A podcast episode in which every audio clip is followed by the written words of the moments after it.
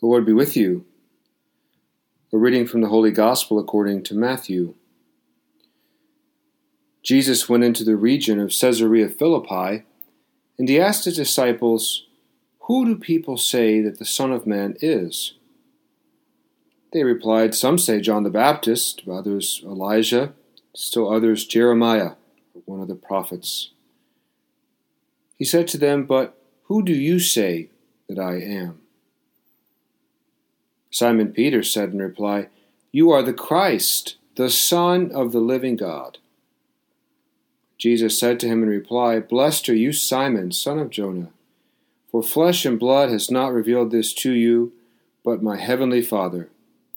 And so I say to you, You are Peter, and upon this rock I will build my church, and the gates of the netherworld shall not prevail against it. I will give you the keys to the kingdom of heaven. Whatever you bind on earth shall be bound in heaven, and whatever you loose on earth shall be loosed in heaven. Then he strictly ordered his disciples to tell no one that he was the Christ. The Gospel of the Lord.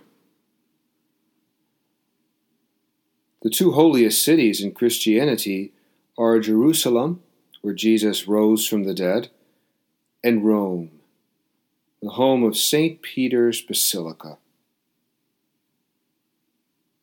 Walking into St. Peter's for the very first time steals your breath.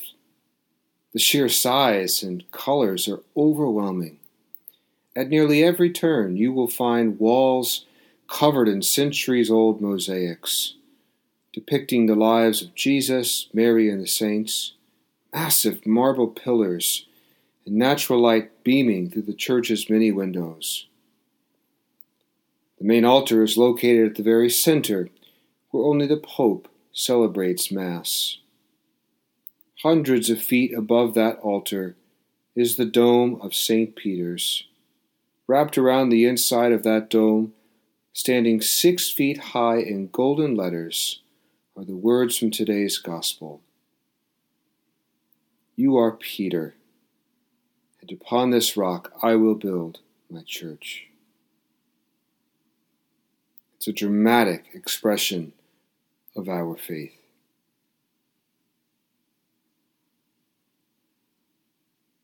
I was ordained a deacon in St. Peter's in 2014, just a stone's throw beneath that promise.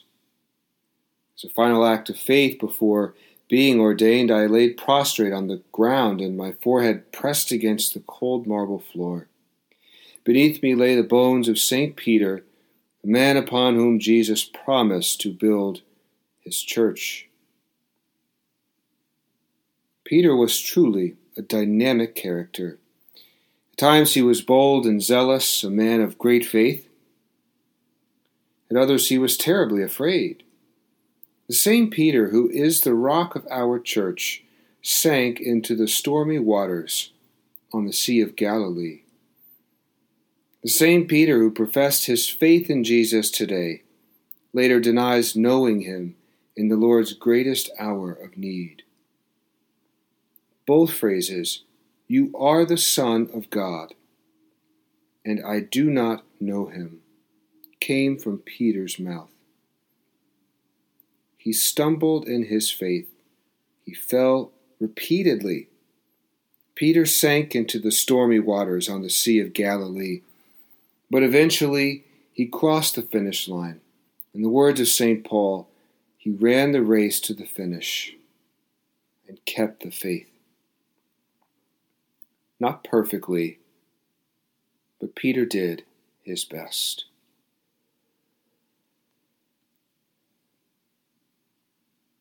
Like Jesus, Peter died nailed to a cross. There was only one difference. Feeling unworthy of dying like his master, Peter asked to be turned upside down. There on that awkward, quickly assembled cross, he preached his final sermon, not with words, but with his life. Peter testified to a God who reveals his power through gentleness, not with force who came to serve, not to be served, who loves his enemies, who gave his life as a ransom for many. Peter scoffed at the powers that be, showing everyone who gazed upon him how deeply he believed in eternal life and how little he valued the things of this world.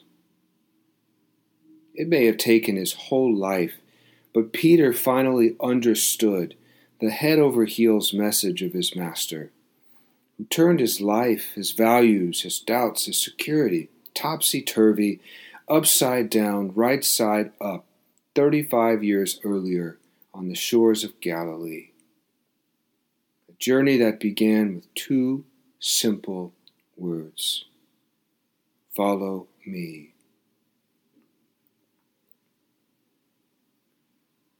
These are the same two words the Lord has spoken to us Follow me. As we do, slowly we begin to see the world like Peter, our heads well grounded, our feet pointed toward heaven, our eyes viewing the world from a different perspective, earthly logic upended, hands useless, efforts to save ourselves futile, ready to run the race of life to the finish and keep the faith. So, how has my faith turned my life upside down? Or better said, right side up?